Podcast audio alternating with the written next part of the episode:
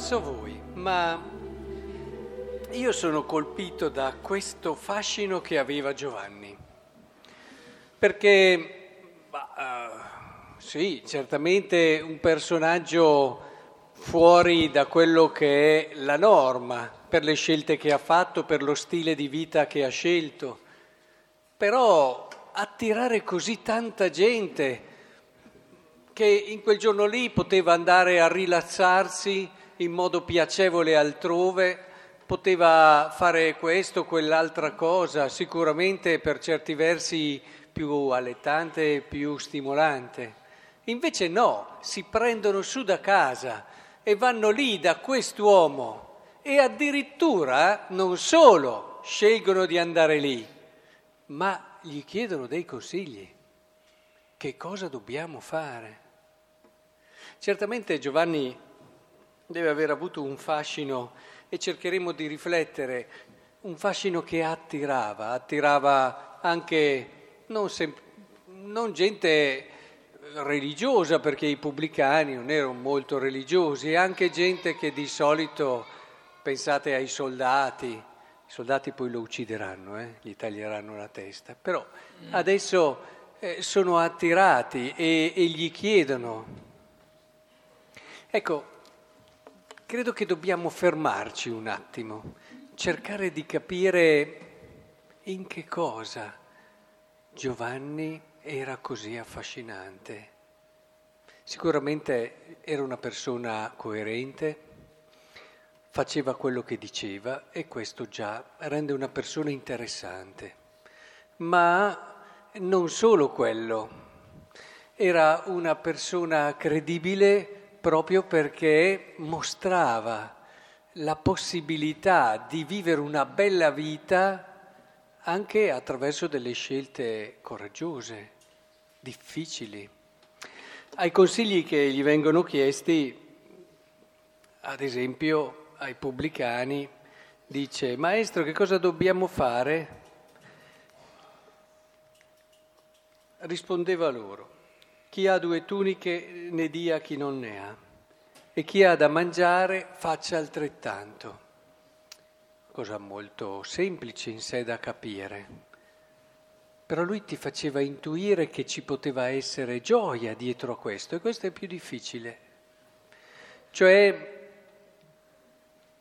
se hai due tuniche, è bello perché puoi cambiare tunica un giorno porti quella che ti piace di più, un altro giorno ne porti un'altra che si abbina meglio al contesto che devi vivere e poi non ti annoi, puoi anche cambiare con quella gioia proprio del cambiare. Oppure ti dà una certa sicurezza averne due, metti che ti si sporchi una tunica, metti che te ne se ne strappi un'altra, è meglio averne sempre una di riserva. E invece entrare nell'ottica del condividere perché magari ce n'è uno che di tuniche non ne ha neanche una, è un problema, nel senso che riesco ad intuire che ci può essere più gioia.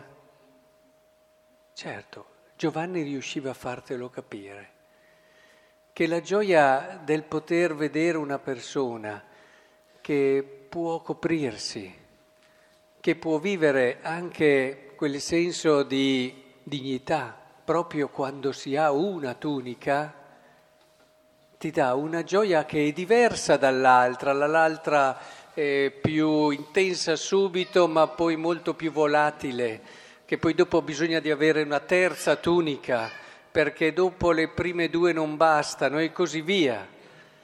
Invece questa è una gioia che è molto più stabile, molto più vera, molto più profonda perché quel sorriso lì non passa più, la gioia dell'altro col quale hai condiviso non passa più, non passa come le voglie del momento. Oppure anche, Maestro, cosa dobbiamo fare? Non esigete nulla di più di quanto vi è stato fissato. Questo senso di rispetto sempre dell'altro e del giusto senza approfittarne, sapendo sempre fermarsi quando inizia quello che è lo spazio dell'altro, non cosa così semplice, perché siamo molto bravi a raccontarcela. e, e pensiamo sempre soprattutto ai nostri diritti. E se chiediamo alle persone che diritti hai, ne abbiamo, ne abbiamo eh, di persone che te li sanno elencare e te li sanno anche difendere, Jacques qui, Jacques là, da una parte all'altra, sempre pronti a scendere in piazza per i loro diritti. Ma se vuoi davvero intuire e vivere soprattutto la gioia che ti presenta Giovanni Battista e che lo rende così affascinante, devi perdere un po' più tempo a vedere i diritti degli altri. Ad esempio, ad essere accolti quando scappano e fuggono e a non pensare ai tuoi diritti che se ti sei fatto qualcosa tu è giusto che te lo goda tu. E, e allora si tirano su tanti muri perché si ha paura che vengano lesi i nostri diritti, ma guardiamo i diritti degli altri.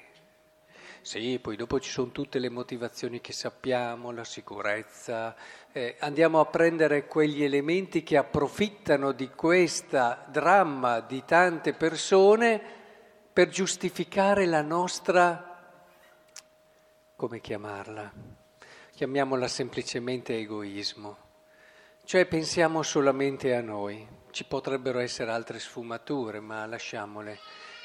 Ora, in tutto questo credo che sia molto importante riuscire a capire quello che ci sta dietro però, eh? perché se no non riusciamo a comprendere bene il senso di tutto questo. Anche i soldati, non approfittatevi di quella situazione di forza che vi dà appunto l'essere soldati in certe situazioni quando siete con persone che in quel momento lì sono più fragili, deboli, magari vinte non approfittatevene.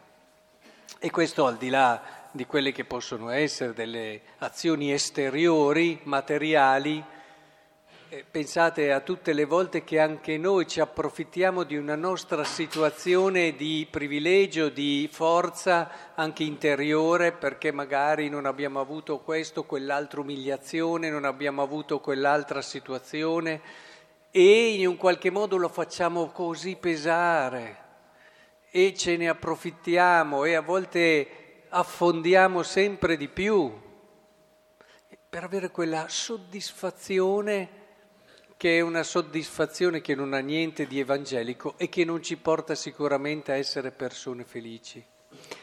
Vedete, adesso qui potremmo andare avanti tanto, ci fermiamo a questi esempi propri del Vangelo perché la cosa che mi interessa che comprendiamo oggi che si diventa persone interessanti, persone che possono davvero far parlare gli altri, che possono in un qualche modo attirare qualcuno, che ti chiede davvero, eh, ma cosa devo fare per essere come te?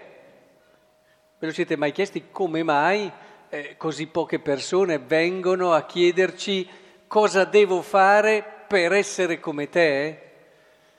Ma la scrittura è molto chiara, perché non vedono la gioia. La gioia, eh, ripercorriamo le letture di oggi, no? Rallegrati figlia di Sion, grida di gioia Israele, esulta e acclama con tutto il cuore figlia di Gerusalemme. Credo che sia chiaro quello che è il nostro destino e la nostra chiamata. Andiamo al Salmo responsoriale, canta e esulta perché grande in mezzo a te il Santo di Israele. Passiamo alla seconda lettura di San Paolo. Fratelli, siate sempre lieti. Ve lo ripeto, siate lieti. Allora io me lo chiedo, siamo così? Siamo lieti solo quando le cose vanno bene, quando la salute c'è, quando le sicurezze ci sono, quando tutto va come avremmo voluto, ma quello sono capaci tutti, non si attira nessuno, non c'è un fascino ad essere, quello sono capace anch'io, ti potrebbe dire chiunque. Ma quando cominciano a vedere che sei felice e che hai qualcosa di diverso, che ti dà il gusto della vita, anche quando cominciano, eh, ad aversi una tunica sola perché hai condiviso e allora questo ti apre, ti dilata il cuore e vedono in te una gioia diversa. quando ti riempi la vita delle esigenze dei diritti degli altri e a volte te la complichi parecchio la vita perché eh, se pensi solo a te diventa tutto molto più semplice, molto più piatto, ma molto più semplice. E invece vedono che anche nel momento della malattia, della difficoltà, della prova, sei sereno. Ma che cosa hai? Allora lì diventi interessante. Ma come fa quella persona lì ad essere serena anche quando le cose vanno male? Anche quando chiunque cadrebbe e crollerebbe. Sono sempre rimasto colpito da quelle persone sempre contente, felici, serene, sempre in baracca. E se volevi essere un po' sereno, andavi da quelle lì, avevano sempre una battuta per tutto. Succede qualcosa, problema, una prova, cambiano completamente. Io mi sono sempre chiesto, oh, ma le notiamo? Io da, da ragazzo ero sempre colpito da queste cose. Dicevo, oh, ma questi hanno trovato perché è lì che si vede, è lì che tu diventi interessante. Se uscendo da questa chiesa la gente vede nei vostri occhi una gioia diversa, perché la messa è questo, se siete venuti qui a celebrare l'Eucaristia con consapevolezza e con un minimo di maturità di fede, voi uscite da questa Eucaristia con degli occhi che, semplici, ma che si vede avete trovato quello che tutti stanno cercando. Da, la gente dovrebbe, ma che cos'hai? Cosa hai visto lì dentro? Voglio venire anch'io. Voglio venire anch'io. Vedete, entrare in quello che è il senso della nostra scelta cristiana. Cosa vuol dire essere cristiani in fondo? Vuol dire io ho scelto Cristo. Avevo tante possibilità, però non mi sono accontentato di dire, beh dai, osserviamo i comandi. Bellissimo quell'esempio sempre del giovane che, o quel tale, seconda della versione, che va da Gesù, dice, io osservo i comandamenti, eccetera. E Gesù lo amò e gli disse, come ama tutti noi oggi in questa Eucaristia, e ci dice, se vuoi essere davvero felice, possiamo dire, vai, vendi e vieni e seguimi. Cioè, il cristiano nella sua sostanza è questo, è quello che ha lasciato tante cose che gli altri uomini inseguono per seguire Cristo. È chiaro che se siamo cristiani che non hanno lasciato tutte le cose che seguono gli altri, in più veniamo a messa e cerchiamo di fare come possiamo, osservare i comandamenti, non siamo interessanti per nessuno, quello è sicuro, è sicuro. Ma se cominciamo a fare qualcosa che davvero possa, allora non lo dobbiamo fare per essere interessanti, anzi, quello non ci interessa affatto, però lo diventiamo lo diventiamo di quella, di quella curiosità sana che porta le persone a chiederci ma che cosa devo fare per essere come te? La fede si tramanda così, l'annuncio non è con la violenza e la conquista, ce lo ha dimostrato Gesù.